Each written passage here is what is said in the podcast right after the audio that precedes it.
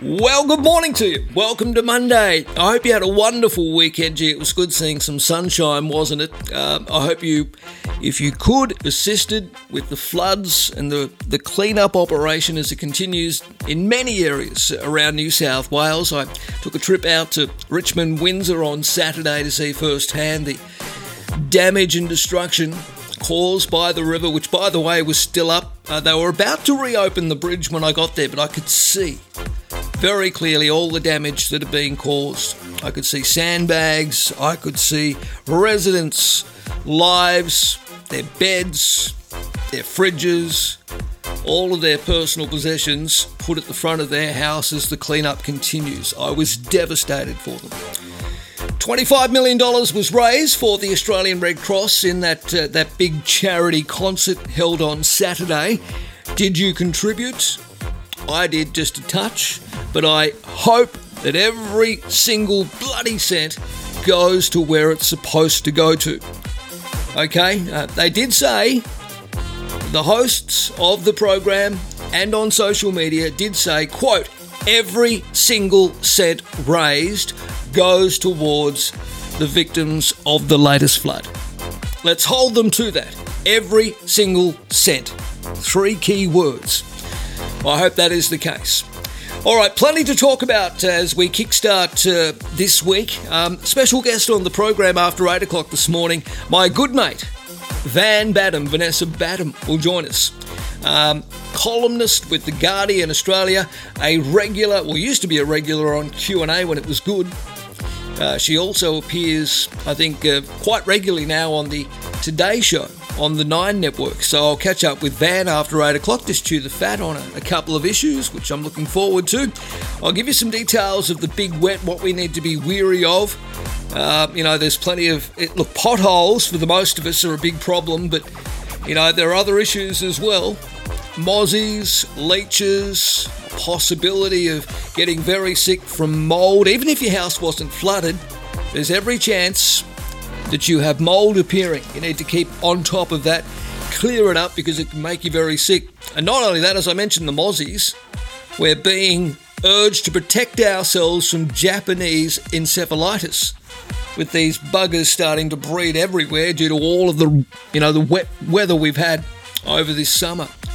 Okay, uh, politically, New South Wales uh, government, the SES, uh, there's still some issues there. We're told defence officials offered New South Wales their help ahead of the East Coast rain bomb on two separate occasions, only to be told they weren't needed. Well, they certainly were needed. Look, there's no rule book to a uh, to how you deal with a natural disaster, but you do need to be planned uh, or have your plans in place and prepared. Um, I've spoken in the last week at length about all of this. I think we were underprepared.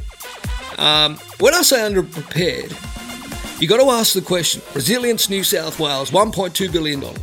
All that money sitting there from previous fundraisers, government coffers, you know, the $4 billion emergency fund from the federal government. I know money is being released and that will be welcome. That is good news.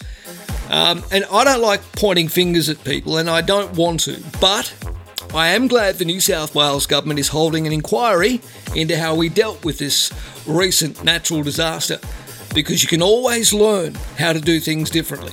And if one agency was slow to respond, if, you know, the SES felt they didn't need help from the Australian Defence Force, why? You know, hindsight's a wonderful thing. You know, we can say, oh, they should have brought them in earlier, and they should have. But at that time, they maybe didn't know. Anyway, that's why it'll be good to see where this review takes us to. Anyway, I'll talk a little bit about that. Um, are you drinking or have you drunk more during the pandemic? You know, there's a new variant of COVID 19, the Omicron variant, B2 or something. I'll talk about that. Uh, we're being warned of a spike in numbers over the coming months. I'll get to that detail, but if you've been drinking a little extra during the pandemic, you're not alone. I'll give you the detail of that story. What about Australian men? We are being accused in a new study of being overtly sexist. Yep, a new study has highlighted Australian men's sexism. Yeah, all right. Well, I'll get into that story as well for you. Uh, I shouldn't laugh. I don't know. We've all done something silly, haven't we? I know I have. What about this? A university lecturer has been stood down after mistakenly broadcasting pornography to an online class of first year students. Wow. All right, I'll get to the detail of that story for you. Look, I, I'll fess up. I mucked up once. I was on a, a radio station, won't say where, and I opened a pop up. Uh, a pop up that a, a mate sent to me on an email. Didn't realise the fader was up. It was one of those. How does it work? Where a woman's having an orgasm to some ridiculously. It's you know something you don't expect. It was a stupid parody video, and it was the Harry when Harry met Sally orgasm. You know the one. Yeah, you know what I'm talking about. And it went to where? Right over the news.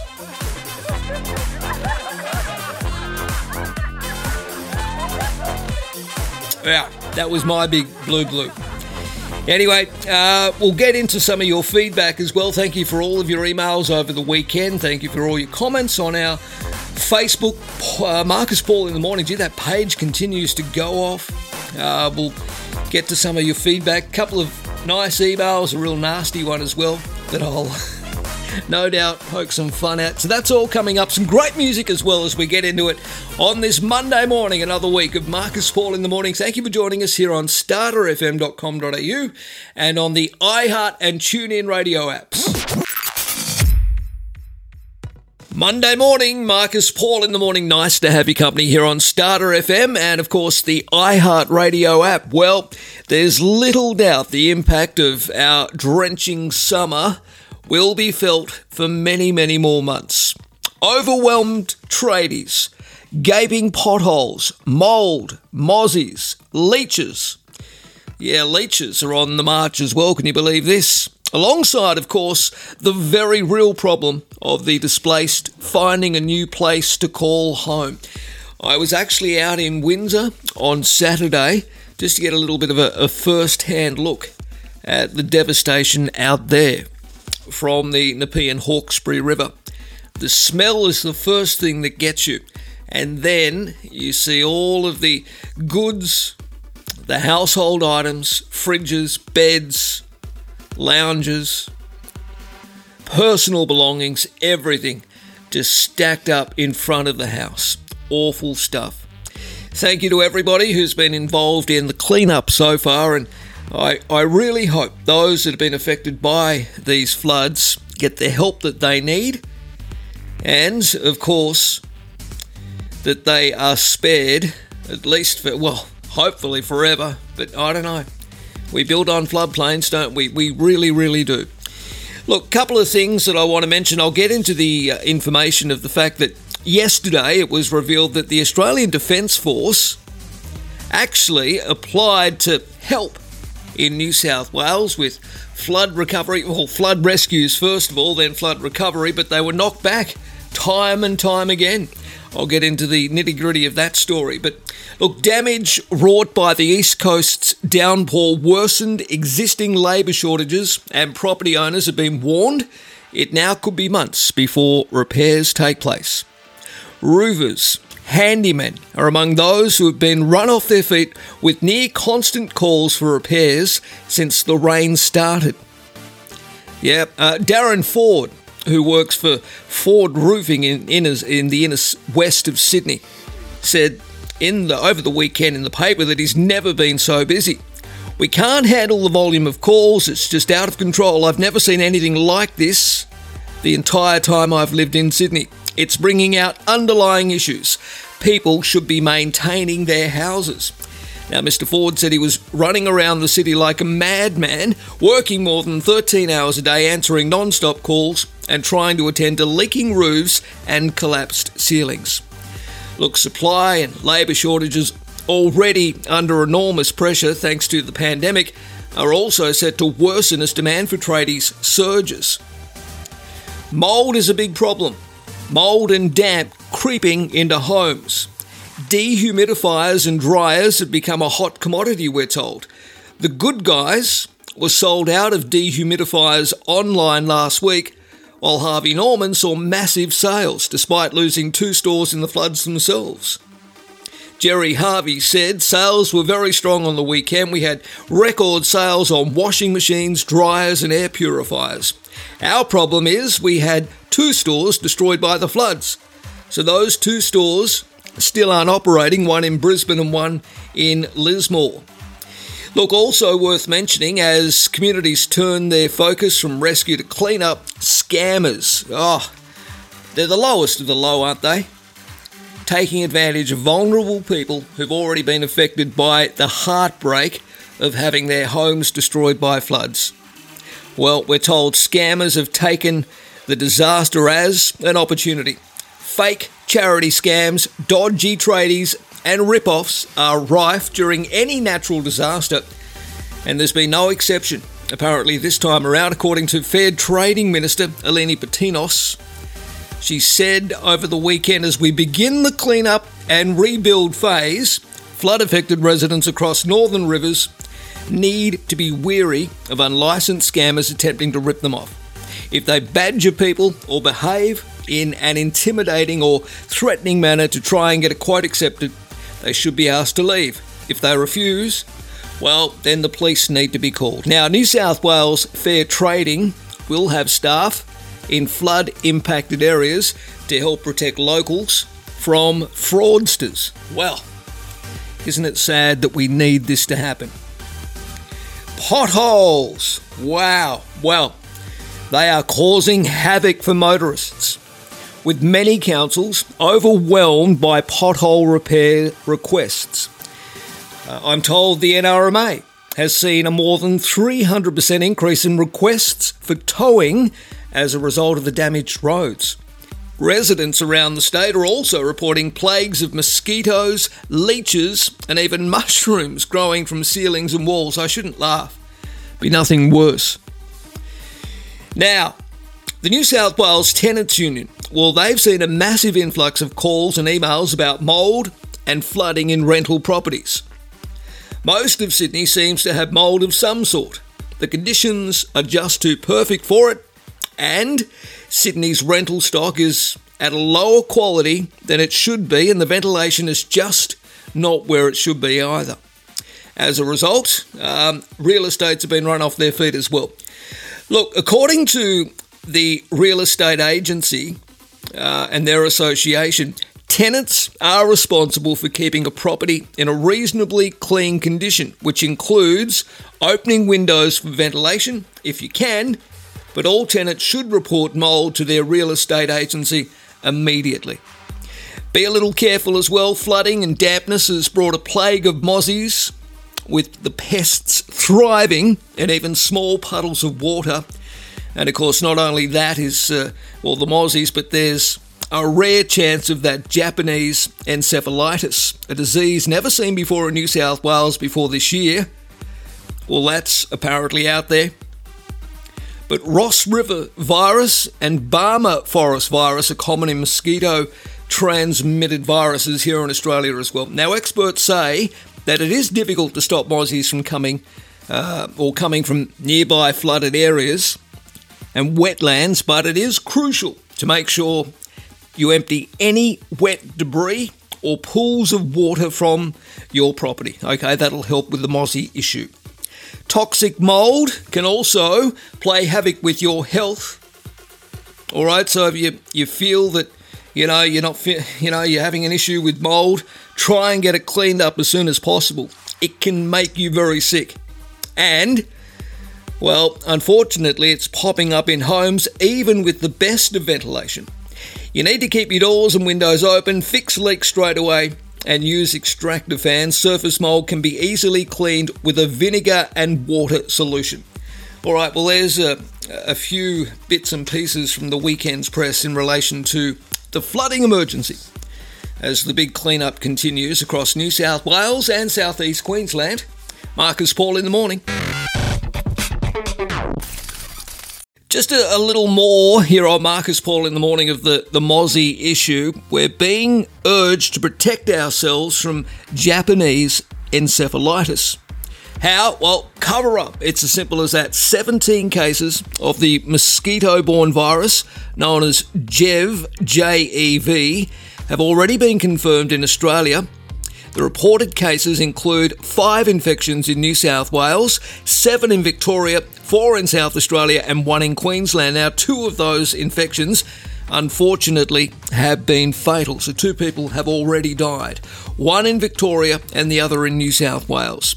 Three of the total infections were reported on Friday, including a man in his 60s in Goulburn in New South Wales. So please just keep that in mind. Cover up, wear some repellents as best as you can. All right, well, on to this story. It was an exclusive written in the papers yesterday.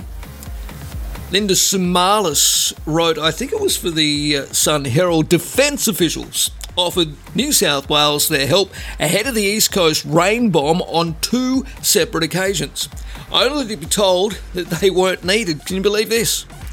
Now, a week after Premier Dominic Perrottet promised a review into the state's emergency flood response, which he admitted had fallen short, it's revealed the Australian Defence Force support was initially knocked back. You see, this is what frustrates me. It really does the ADF should be used at every single opportunity where possible. Because the reason I bring it up, they're being paid. And of course, you know, nothing, I don't think personally, nothing says we've got this under control than a whole bunch of soldiers going into a natural disaster area. They should be there from the outset because they do magnificent work. You know, they're, they're not politicians, they're not police, they're not SES people, even though, you know, the SES people are wonderful, you know, but they are defence personnel, some of the most trusted, I would argue, in our community. Anyway, we're told that on February the 25th, an ADF representative contacted the New South Wales SES headquarters around 2 o'clock to seek advice on any potential request for assistance, including a presence in the Emergency Operations Centre. However, the defence rep was told there was no expectation support would be required.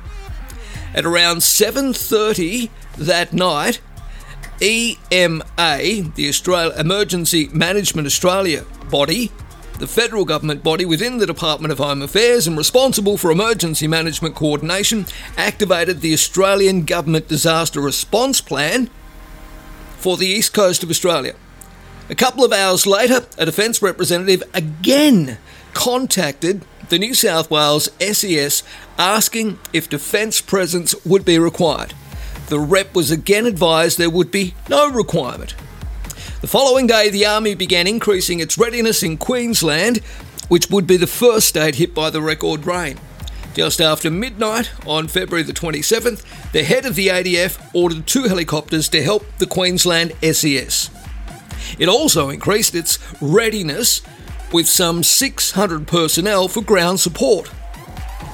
Now, it, it goes on just after 3 pm, it also readied its ground forces, as I said, in anticipation that New South Wales would also require support and perhaps request it.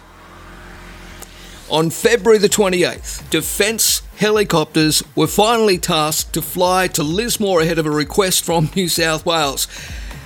Finally, just before 1 o'clock, an EMA New South Wales request was made for search and rescue helicopter support, high clearance vehicles, and evacuation support.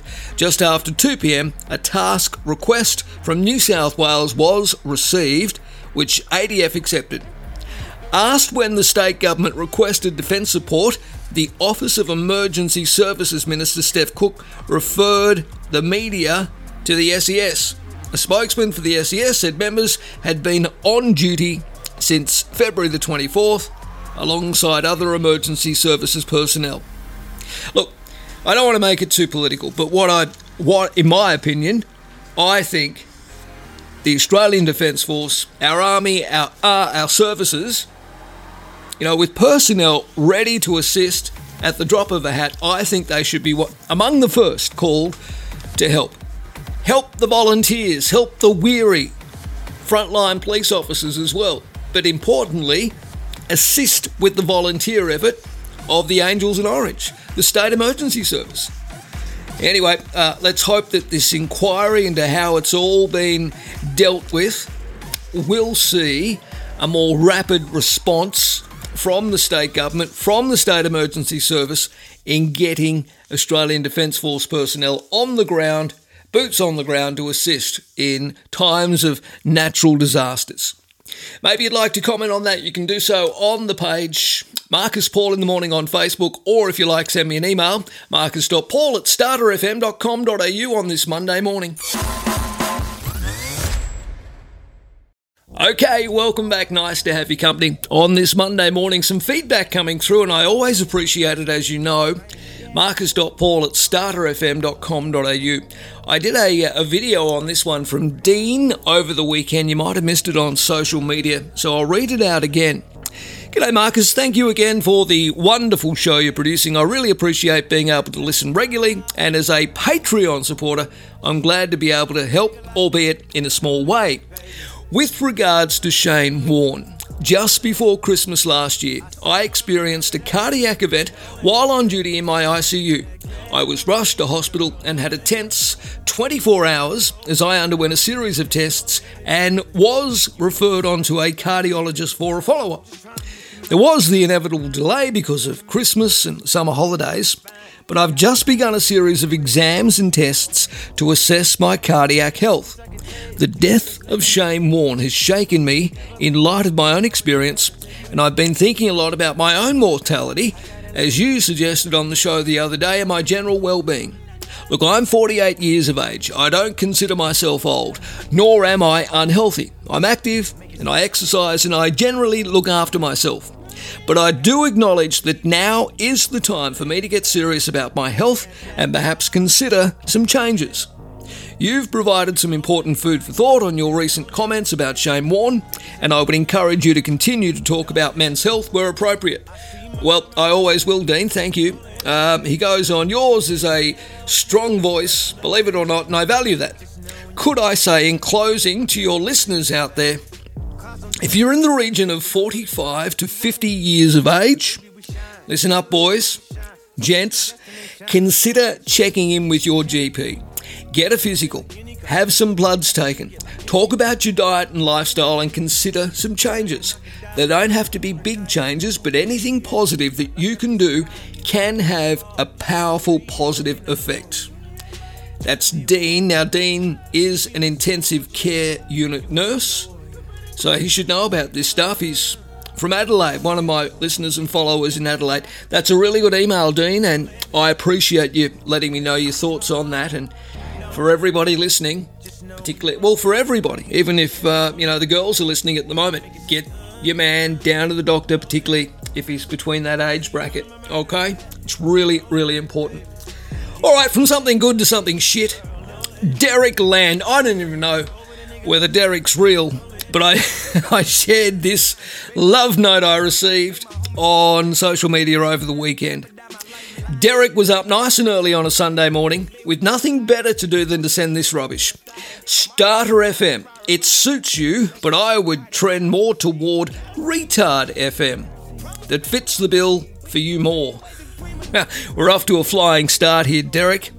Nothing entertains my family and friends more than T H E N, he's supposed to write T H A N, hearing you try to sound important and like you have a brain, as we hear each day how much of a dickhead you sound. Whatever they got you on, cut the dose. So he's got here H E R E, and then you sound your without the apostrophe E.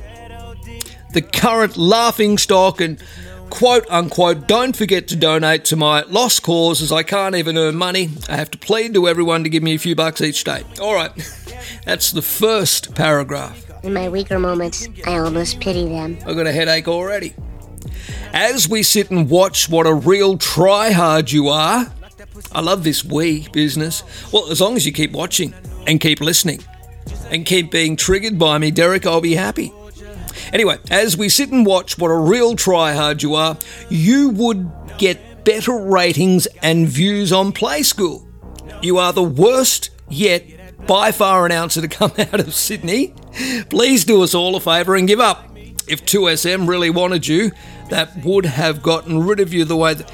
Yeah, okay, whatever, dickhead. I have some friends who own a piggery. You can start ASAP, no papers required.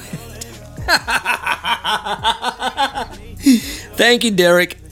Um, that's a great email. Appreciate it. And look, if you are listening, Derek, and I know you are to every single word, make sure you have a look on the Facebook page, mate, because you've got a lot of fans there. A lot of fans. Your cable TV is experiencing difficulties. Please do not panic.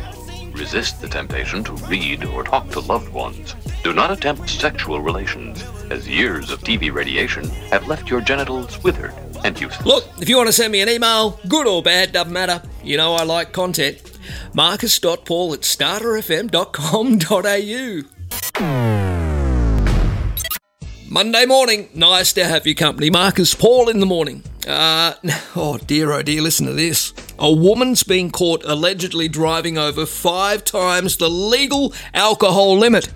And with an unrestrained, extremely distressed five year old girl in the car as well. Got to be careful. They're out there and they're on our roads. Police were called to Shellharbour Road in Warilla, which is in the Illawarra in Wollongong area, just before 6 o'clock on Friday night, after multiple reports of a car swerving and mounting gutters. Around an hour and a half later, the vehicle was located at Warrawong, which is nearby. Now, police will allege the driver, Lee Mathene, who's 46, led them on a six kilometre low speed pursuit before eventually stopping at Windang. Now, the woman was taken to a police station where she allegedly returned a breath analysis reading of 0.263. That's more than five times the limit. She was charged with a police pursuit, not stopping, driving dangerously, high range PCA, drive with an unrestrained child passenger, and to not stop when directed. I hope if this woman's found guilty of all of these things, we will never see her anywhere on a road again, or certainly for a long, long time. Uh, really? Five times the legal limit, with a little one in the back, leading police on a pursuit, even though it was a, a low speed pursuit down there in the Illawarra. Crazy stuff. All right, if you would like to support the program, uh, send me an email, marcus.paul at starterfm.com.au if you'd like to sponsor the show. Uh, very good rates, best in the biz. Uh, and we support businesses who support us, don't we? Yep, like Fox Safety Consulting, Workplace Health and Safety, WHS or OHS, depending on the state or territory you're in. Well, we know it's a requirement of every trading business in the country. There's no getting around it. That's why your business, no matter how big or how small, needs Fox Safety Consulting. Workplace health and safety or occupational health and safety can be confusing and at times frustrating to know what to do and exactly how to do it. That's why your business needs Fox Safety Consulting, no matter how big or how small they are. At Fox Safety Consulting, Rick and his team will take the time to get to know your business and to understand how it operates so they can provide the very best in safety for your workplace. They will design customized practical solutions to fit your needs and make sure your business remains compliant. But equally, equally as important, they'll keep your workers safe. Fox Safety Consulting's national network of consultants are now ready to support your safety journey. Already building a strong reputation, Fox Safety Consulting is currently working with micro businesses along with governments across the country. So get in touch today to see how they can help you and your business. If you want to make an inquiry, go to foxsafety.com.au and make sure you choose Fox Safety Consulting to support your safety journey. And please support the businesses that support us here at Marcus Paul in the morning. Are Australians, particularly Australian men, overly sexist? Are we, us boys? I'll talk about that story very soon. Uh, a new study apparently highlights Australian men's sexism. Yeah, food for thought on that very soon. Don't forget that podcast tomorrow, um, a video podcast with Isaac Butterfield drops uh, late tomorrow afternoon. Just keep an eye out an eye out for it on our socials and also Isaac's if you follow him. I, I can't wait. I just hope my mum doesn't hear. Uh, and my uh, future mother-in-law doesn't hear. There's a bit of swearing going on, but it's a uh, it's a great chat. It's a lot of fun. Really was. It was great just to you know shoot the breeze with a couple of blokes. Uh, very funny, Isaac, and Bluey as well was there. I can't wait for it. Uh, it'll be a bit. We put a little teaser video up already. Maybe you've seen that. Um, but yeah, the whole thing will be released tomorrow, Tuesday afternoon. All right. Well, it seems we haven't spoken recently about COVID nineteen. Uh, of course, we've had a lot of other stories, including uh, you know, the floods and the Russian invasion of Ukraine. But we are told a highly infectious, stealthy new variant of COVID 19 is expected to create a surge in cases. But it's no threat, we're told, also to our freedom. The state government expects the new sub-variant of Omicron, the BA2, will become the dominant strain nationally within a month. Now, it's urging people to get boosted to prevent infection. More that look, and just if you just joined us, uh, maybe on this new venture, but my regular listeners and followers will know I will never tell you to get vaccinated. I always, I'm not a medical expert. I don't, um, I don't pretend to be an expert on anything medical. It's a conversation that you need to have with one person and one person only. That is your doctor. Okay, so you know, whether you're boosted, vaccinated, whatever, uh, it's completely your business between you and your doctor. But I do, of course, always suggest you follow the public health advice. Anyway, more than 2.4 million people aged over 16 in New South Wales are still due to get their third shot, while, more than 370,000 children between the ages of 5 and 11 have not been vaccinated at all. And that's prompted a stern message from the state's health minister, Brad Hazzard. Now, we said over the weekend, it's beyond me how a quarter of the entire population of New South Wales seem to have forgotten the misery forced upon us over the past two years by this rotten virus. Why would anyone run the risk of hospitalisation and or death to themselves or their family and friends when each of us can dramatically reduce the risks by a vaccine booster that doesn't cost you a cent. Reported daily cases of COVID 19 in New South Wales, well, they're on the rise again. They have increased from 9,466 cases on March the 4th to just under 13,000 cases on Saturday, with predictions the number of cases could double within six weeks as this new strain spreads and people learn to live with the virus. Uh, epidemiologists and health experts say it's not the time to panic though, and don't think a surge in cases will result in hospitals being overrun or cities being shut down. Um, now, the proportion of people well vaccinated and people who have had the disease is very high now, and the number of susceptibles continues to fall rapidly, which is good. That's according to infectious experts. While the new uh, the stealth variant isn't believed to be any more severe than Omicron, it is up to 50% more infectious and transmissible. Experts are saying that while there are no mask mandates, people should still be taking appropriate steps to protect themselves. All right, well, that's the health advice and the warnings that are out there. A highly infectious, stealthy new variant of COVID 19 called BA2 is expected to create a surge in cases but it's no threat to our freedom. There'll be no more lockdowns. We're living with COVID 19, even this new variant. Marcus Paul in the morning. If you want to have your say on that, you can on our Facebook page, or you can send me an email, marcus.paul at starterfm.com.au on this Monday morning. When a fire starts to burn. Van Badham, hello. My God, Marcus Paul, how are you? I'm well. I'm well, but I'm not as busy as you. You've been all over the shop selling that. Uh, well, do you need to sell that bestseller? Uh, well, I mean, I always like to uh, sell a few more copies, I've got to say. So I was in Canberra uh, talking about the book with Andrew Leigh, who's the member for Fenner, who's fantastic. A good He's friend of the a great- program.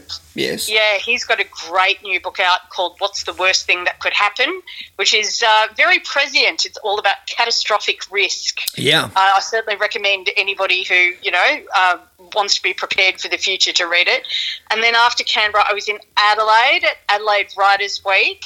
And I hung out with Linda Jaivin, who's also got a fantastic new book out, which is called The Shortest History of China, which is an amazing primer on Chinese culture and Chinese politics. Absolutely Right. essential. Yeah. And I'm off to the Newcastle Writers Festival soon, and Queenscliff, Queenscliff rather, and Castlemaine. It's go go go go. You're go. everywhere. Wonderful. Okay, well, QAnon and on and on, and on. already a bestseller here in Australia. Of course, the better it does here, um, the better it'll do perhaps in other markets like the United States. Well, the audiobook came out this week, so those of you who like listening as opposed to reading, uh, it's done incredibly well, the audiobook, because of course there are uh, no um, borders when it comes to the sale of ebooks and audiobooks, and it is already on the bestseller list for Amazon, which is really exciting. Oh, that's outstanding. Well done. Well, it's a brilliant read, as I've always said. Yeah, you are an extremely loyal friend, and thank you for spruiking the book uh, from the beginning, Marcus. I couldn't tell you how grateful I am. Oh, my pleasure. Absolutely, I just really pleasure. wanted to get the word out about how these disinformation communities work and how these, you know, crazy cults like QAnon and the Pizzagate conspiracy theory, they're actually part of something a lot more sinister. And it has been really interesting to watch since Russia invaded Ukraine that there has been quite a deliberate effort of bad faith actors to manipulate those disinformation pipelines. And all the things that the people I spoke to when I was writing the book were worried about about disinformation campaigning, about nefarious acts by not very pleasant uh, international governments and things like that, how they were using these communities of conspiracy believers as a propaganda channel. And certainly, I can tell you, Marcus, I still have all my old accounts Yeah. that I used to map QAnon, and they are all pro Putin now. All of the conversations, all of the propaganda. There are some really crazy conspiracy theories that they're pushing. And the, the link between QAnon and uh, Russian government propaganda, can I just say, is very direct. Oh, I have no doubt. And, you know, uh, ever since the events in Europe, is, you know, are we surprised of who's popped his head back up again? Uh, he almost praised Putin. Well, he did, really, didn't he? Uh, I'm talking about Mr. Make America Great Again, Donald Trump. Who never did a thing to stop Putin's ambitions while he was president. It is so interesting now, Marcus, isn't it, to look back on the Trump years and make the links about what was going on.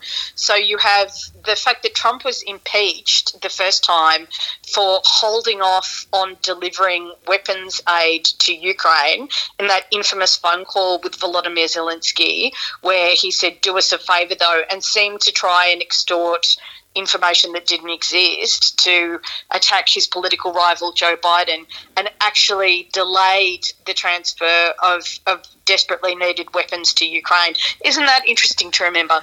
Isn't it interesting to remember Trump making Yeah. all those statements saying, oh, Vladimir Putin has told me that he's not responsible for these disinformation pipeline, pipelines and I believe him. There's another piece of um, retrospective news which is fascinating. The money to build the incredibly expensive and not very effective wall between hmm. the United States and Mexico. Do you know where the money for that wall came from? Which department it came from in America? Tell me. Oh, from the Pentagon. Hmm. So money was taken out of the US defense budget to pay for a wall that did not work. I wonder in whose interest Yeah. it was for all of that money to be directed away from the Pentagon. I wonder who benefited from that. Wouldn't be I mean- oligarchs, would it? Oh, and I think it might be certain government of an aggressive, hostile country that's Hmm. just illegally invaded a sovereign nation. I think maybe making the United States as weak as possible would certainly have been in their interests. I've got to say, Marcus, I do think Joe Biden is doing an extraordinary job in very difficult circumstances.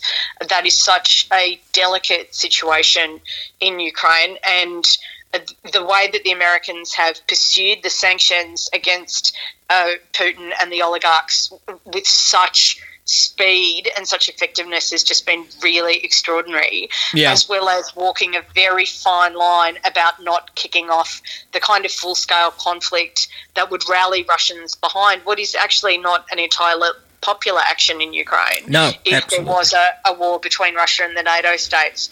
So it makes a big difference to have the adults in charge. There was a wonderful article in the Globe and Mail, which is a Canadian newspaper yesterday, Yeah. where one of their commentators just went, Clown time is over.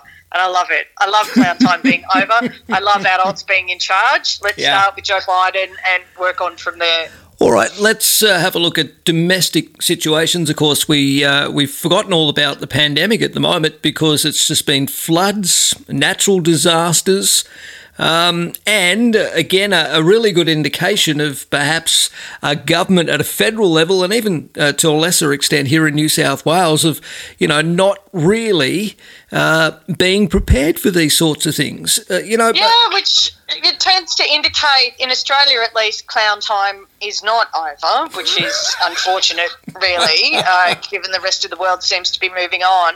I mean, it is ridiculous, Marcus. It is heartbreaking.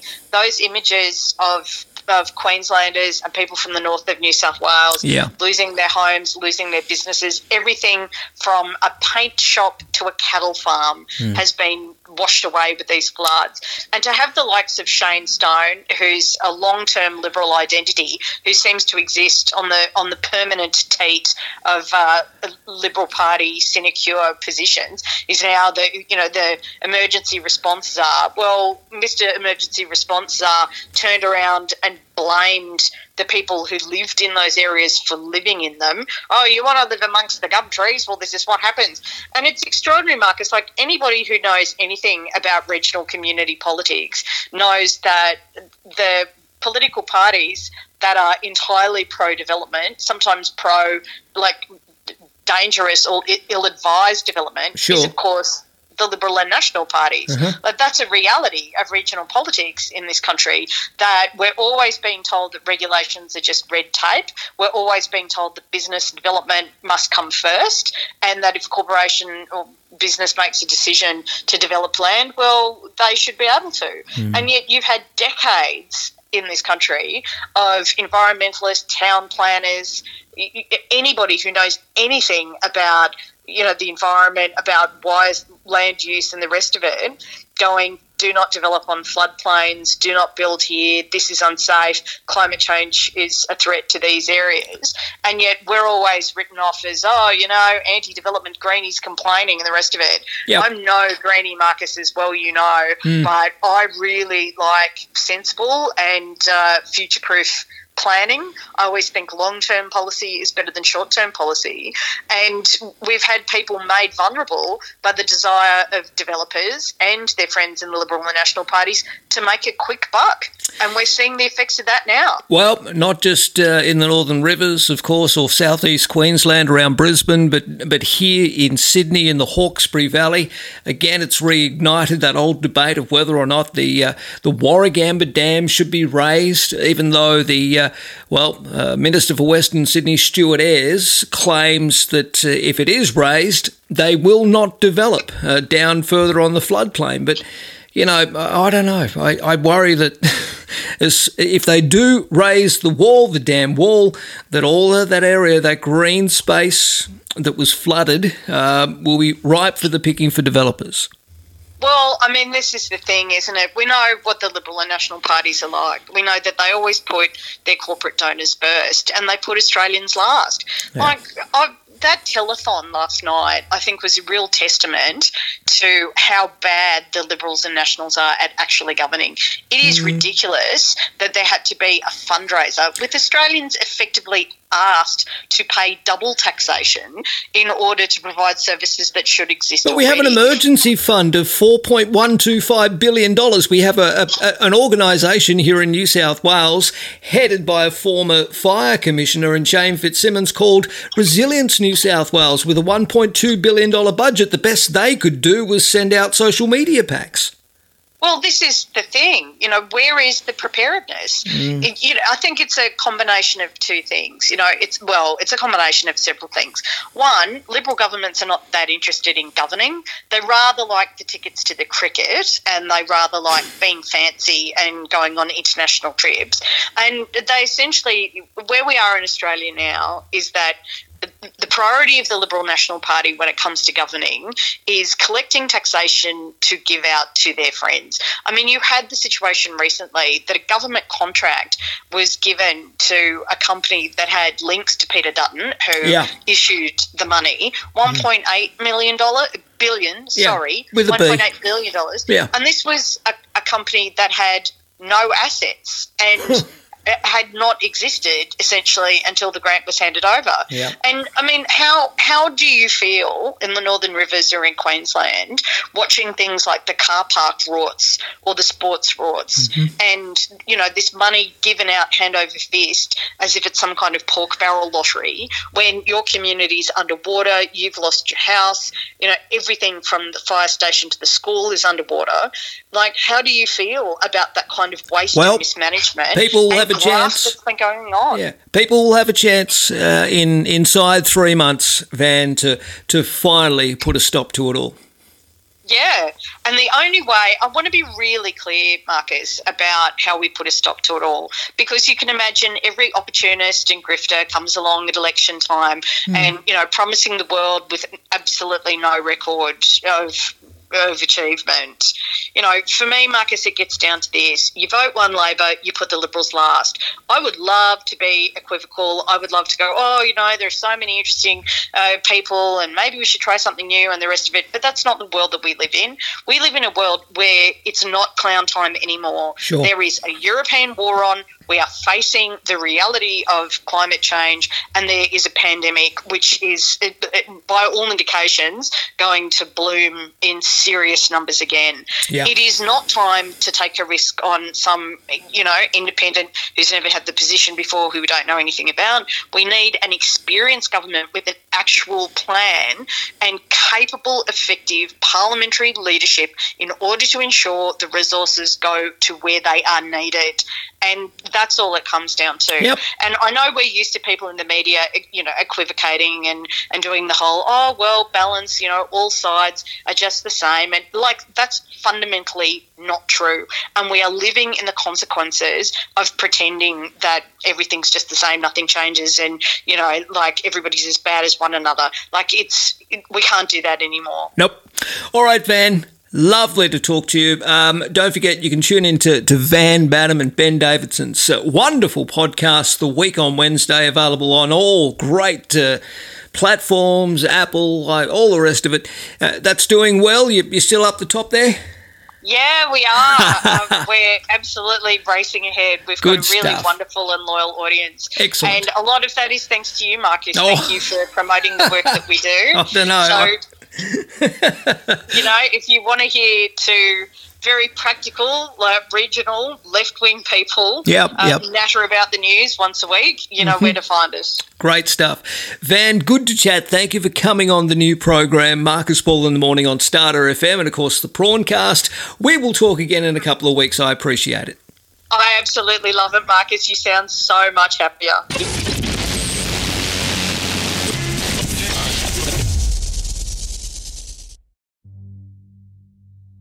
Welcome back, Marcus Paul in the morning. Let me ask you this question, particularly for the boys and men listening, guys, gentlemen, fellas. A new study highlights that Australian men are sexist. It was written by Latika Bourke, who's uh, in London these days, very respected Australian journalist. And she writes If a woman walked into an Australian pub where there were five men, one of them would likely look at her and think it was okay to use sexist language and share online intimate photographs of her without consent. really? The finding is part of a new research conducted for International Women's Day on behalf of the Global Institute for Women's Leadership in London, which is led by former Prime Minister Julia Gillard. Now, the study, we're told, shows that Australian men have some of the most sexist views in the Western world. Market research consultancy Ipsos in February surveyed 20,500 adults in 30 countries, including Australia, Britain, the US, Canada, Malaysia, Singapore, and Turkey. Almost one third believe traditional masculinity is under threat. Really? Do you think traditional masculinity is under threat? Well, more than one quarter say that feminism does more harm than good. About 1 in 5 or 20% said men had lost out in terms of economic and political power or social status as a result of feminism. While 15% said violence against women was often provoked by the victim and women often made up or exaggerated claims of abuse or rape. Interesting findings. Australians were regularly above the global average when measuring misogyny on a country by country basis, although the data showed gaps between Australian men and women. For example, just 9% of all people surveyed said it was a woman's obligation to have sex with a boyfriend or husband, even if she didn't feel like it. Well, thank God, 9%, but it should be zero. I mean, no one's obligated to do anything. That view was endorsed by 14% of Australians surveyed and 19% of Australian men, compared to 10% of women. Now, also, the global average for those who believe that women awfully, falsely allege or exaggerate claims of rape and abuse was 15%. In Australia, the average was 19%, with 28% of men agreeing compared to 11% of women. And Australia, by the way, was second highest in the world behind only Malaysia when asked if it was acceptable to use sexist or misogynistic language online, with 14% saying that it was okay. The global average was 8%. Of the Australian surveyed, 23% of men said it was okay compared to 5% of women. Australia, we're told, was also second highest, again behind Malaysia, when asked if it was okay to share intimate images of a woman online without their consent. Oh, really?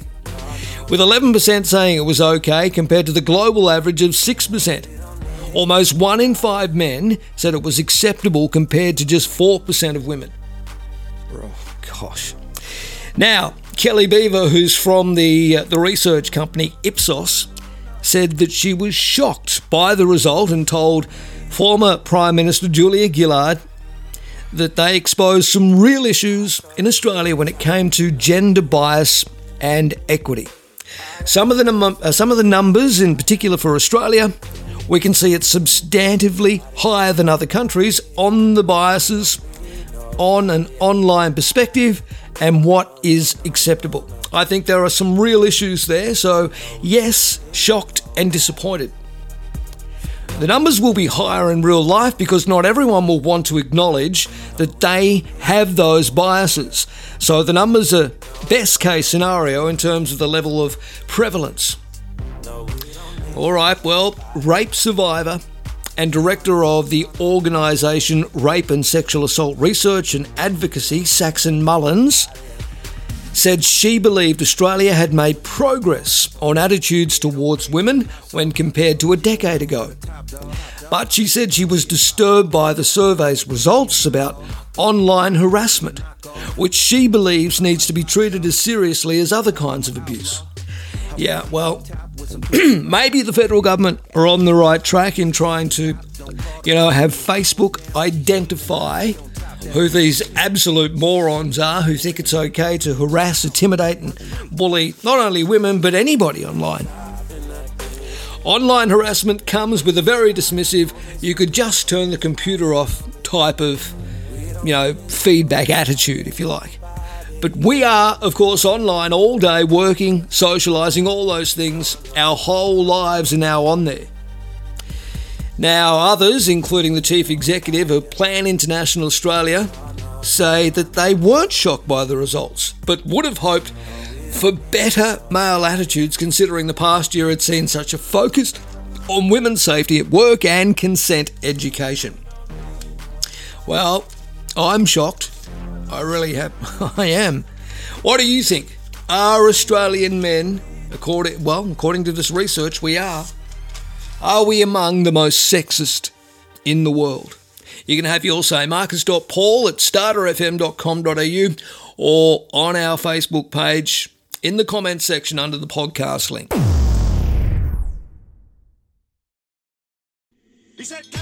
Welcome back, Monday. Marcus Paul in the morning. I can't wait for this. From tomorrow, you'll start hearing some wonderful contents from Serkan and the team from True Crime News Weekly.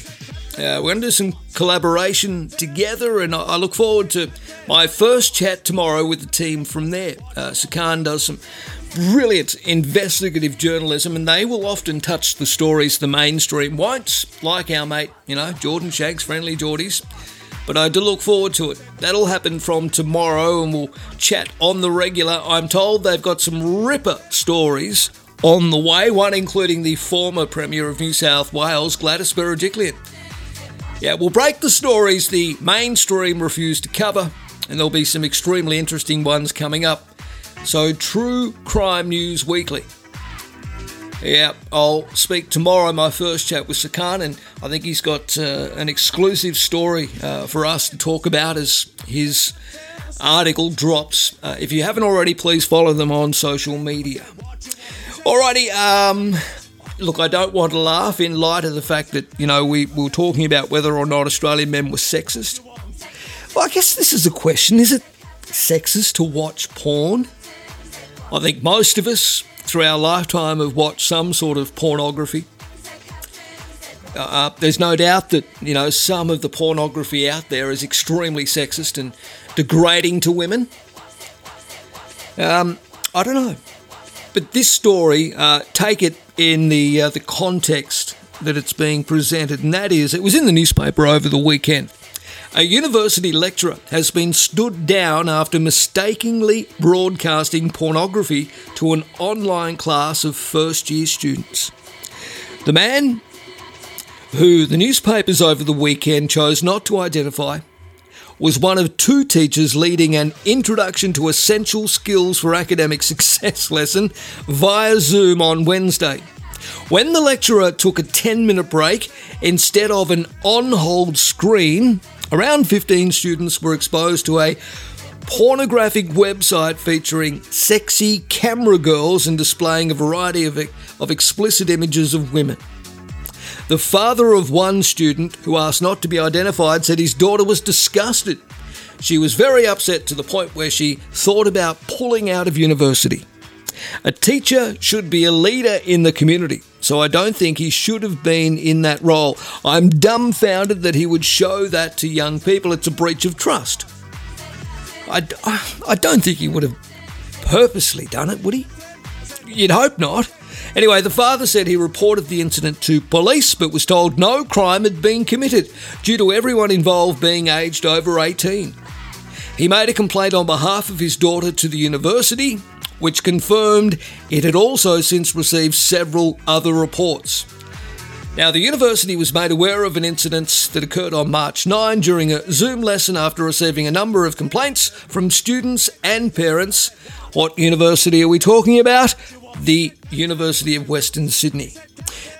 It had taken swift action, according to uh, their spokesperson, standing down the academic in question while completing a full and thorough investigation into this matter. It's also reached out to affected students to provide support. Oh, look, I'm sure they'll be okay. Surely. Anyway, a spokeswoman said pending the outcome of the investigation, the teacher will be dealt with in accordance with the university's policies and procedures. The man has taught English and academic skills at the uni since 2015. He apparently declined to comment when contacted by media over the weekend. Look, embarrassing and explicit blunders have become commonplace as the popularity of online meetings has surged. Just last January, a pornography clip was shown to a group of Italian senators after someone hijacked their Zoom meeting. Multiple schools across the United States, as well as in Victoria and Queensland here in Australia, have also been rocked by Zoom scandals in the past couple of years when pornographic clips replaced lessons. well, there used to be a time when we'd rickroll people. Now that would be fun if the uh, if, if, the uni lecturer in the ten minute break had put on Rick Astley, never to live you uh, give you up, then that would have been all right, I guess. Oh no, I'm sure someone would have complained about that. Anyway, obviously, I don't think he would have done it on purpose. Surely not. If he did, he needs to go. If he didn't, well, it's an accident and they can happen, but I don't know. How embarrassing. I told, I said at the start of the program, one major screw up that I've had in my career, working down uh, at a radio, an FM station. We had the news on. Uh, someone, a mate, idiot, had sent me a uh, an email which I opened that was a, uh, a parody prank email that featured the orgasm scene from Meg Ryan in When Harry Met Sally. So of course I pressed on it to see the email, not knowing that it was, you know, a pop up parody, and the whole damn orgasm went to air over the news. And I had to explain to management how on earth it happened. Yeah, it wasn't fun. Marcus Paul in the morning on this Monday.